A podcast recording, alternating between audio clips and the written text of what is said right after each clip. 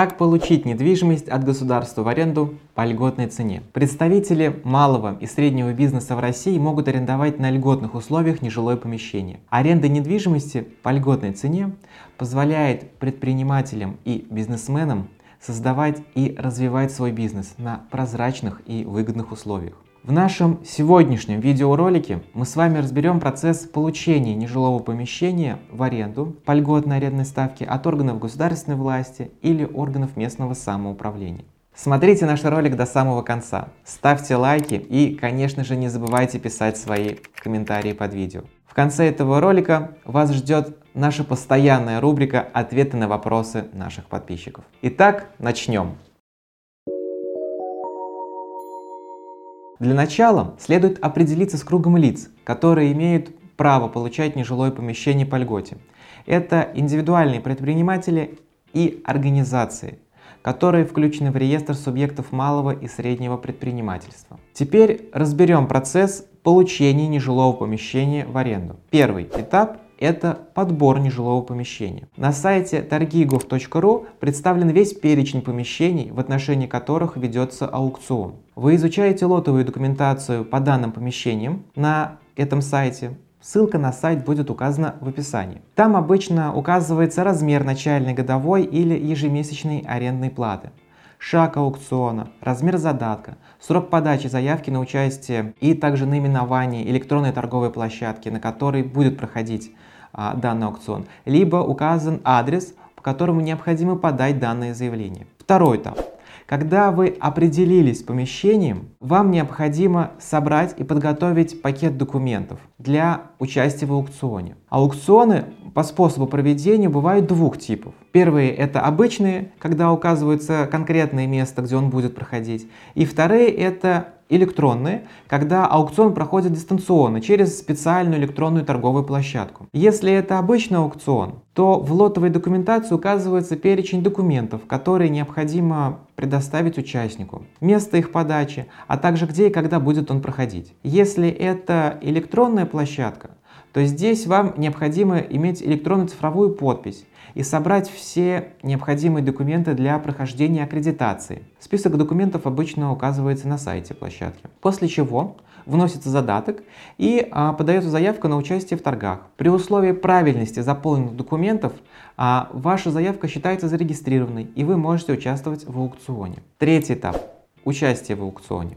Если это обычный аукцион, а в назначенное время вам или доверенному лицу необходимо присутствовать в месте их проведения. Если это электронный аукцион, то торги проходят на сайте. При предложении вами лучшей цены вы будете объявлены победителем, и с вами будет в дальнейшем заключен договор аренды. Если в аукционе никто кроме вас не принимал участие, то торги признаются несостоявшимися, и с вами как с единственным участником заключается договор аренды по начальной цене. Последний этап это заключение договора аренды, получение ключей и подписание акта приема передачи нежилого помещения. Теперь разберем, а, что же касается льгот по арендной плате. То здесь можно сказать то, что в каждом конкретном регионе они различны. Мы рассмотрим виды льгот, а, предусмотренные для субъектов малого и среднего предпринимательства в городе Москве. Так, в 2021 году минимальная ставка арендной платы за 1 квадратный метр нежилого помещения, находящегося в границах города Москвы, а, установлена в размере 4750 рублей в год. За исключением объектов нежилого фонда, расположенных в подвальном этаже. Для них ставка составляет 1000 рублей. Например, вы хотите арендовать помещение 100 квадратных метров, расположенное в подвале под склад.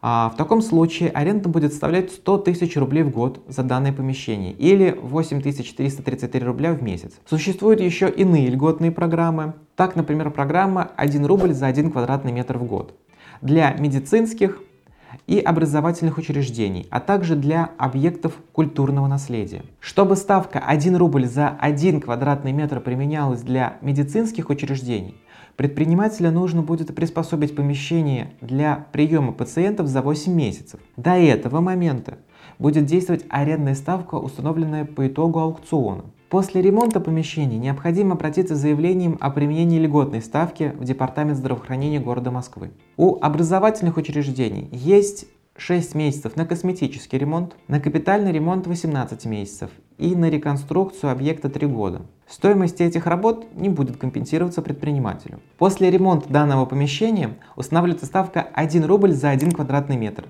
Для этого участник должен обратиться с соответствующим заявлением в Департамент образования и науки города Москвы. Что касается объектов культурного наследия, то участнику нужно произвести ремонт и возвратить здание исторический облик. После этого участник должен также обращаться с заявлением о применении льготной ставки, но уже в Департамент культурного наследия города Москвы. Аренда нежилого помещения у органов государственной власти и органов местного самоуправления довольно часто является наиболее выгодной по сравнению с аналогичными предложениями частных лиц, где разница в цене за один квадратный метр может превышать в несколько раз. К достоинствам аренды э, у органов государственной власти, органов местного самоуправления, хотелось бы еще добавить сам факт того, что данный договор будет зарегистрирован в Росреестре. То есть, э, если частное лицо, которое являлось а, бы а, арендодателем данного помещения, тем или иным образом могло повлиять или поспособствовать тому, что при определенных обстоятельствах могло бы выселить такого предпринимателя, то здесь договор будет зарегистрирован и, соответственно, данные риски, они нивелируются. Если вдруг у вас возникли какие-либо вопросы а, по порядку подачи заявления на получение того или иного нежилого помещения в аренду по льготной ставке, то вы можете оставить свои комментарии по данному видео, а также в случае необходимости можете обратиться к нашим юристам, которые помогут вам в составлении подачи заявки и получении данного нежилого помещения а, в аренду. А сейчас следует перейти к нашей любимой рубрике «Ответы на ваши вопросы». Здравствуйте! Подскажите, как арендодателю оформить освобождение от налога на имущество? В таком случае арендодателю необходимо обращаться в налоговую с соответствующим заявлением при наличии тех или иных обстоятельств, которые позволяют ему а, получить освобождение. Добрый день! Если оформлять сделку по недвижимости через нотариуса, будет ли это гарантией безопасности? Определенным образом гарантии безопасности нотариус предоставляет в случае заключения сделки через него. Однако, а, даже те сделки, которые были заключены через нотариус, могут могут быть признаны недействительными. Последний третий вопрос.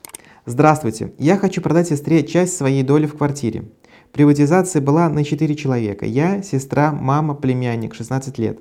Подскажите, каков должен быть наш порядок действий, какие документы нам понадобятся? В таком случае, если квартира была уже приватизирована, за вами зарегистрировано право собственности, а вы заключаете со своей сестрой договор купли-продажи и, соответственно, продаете ей а, часть доли данной квартиры. Договор может быть предоставлен в МФЦ а, для регистрации перехода права собственности в Росреестр, либо через нотариуса. А на этом у меня все.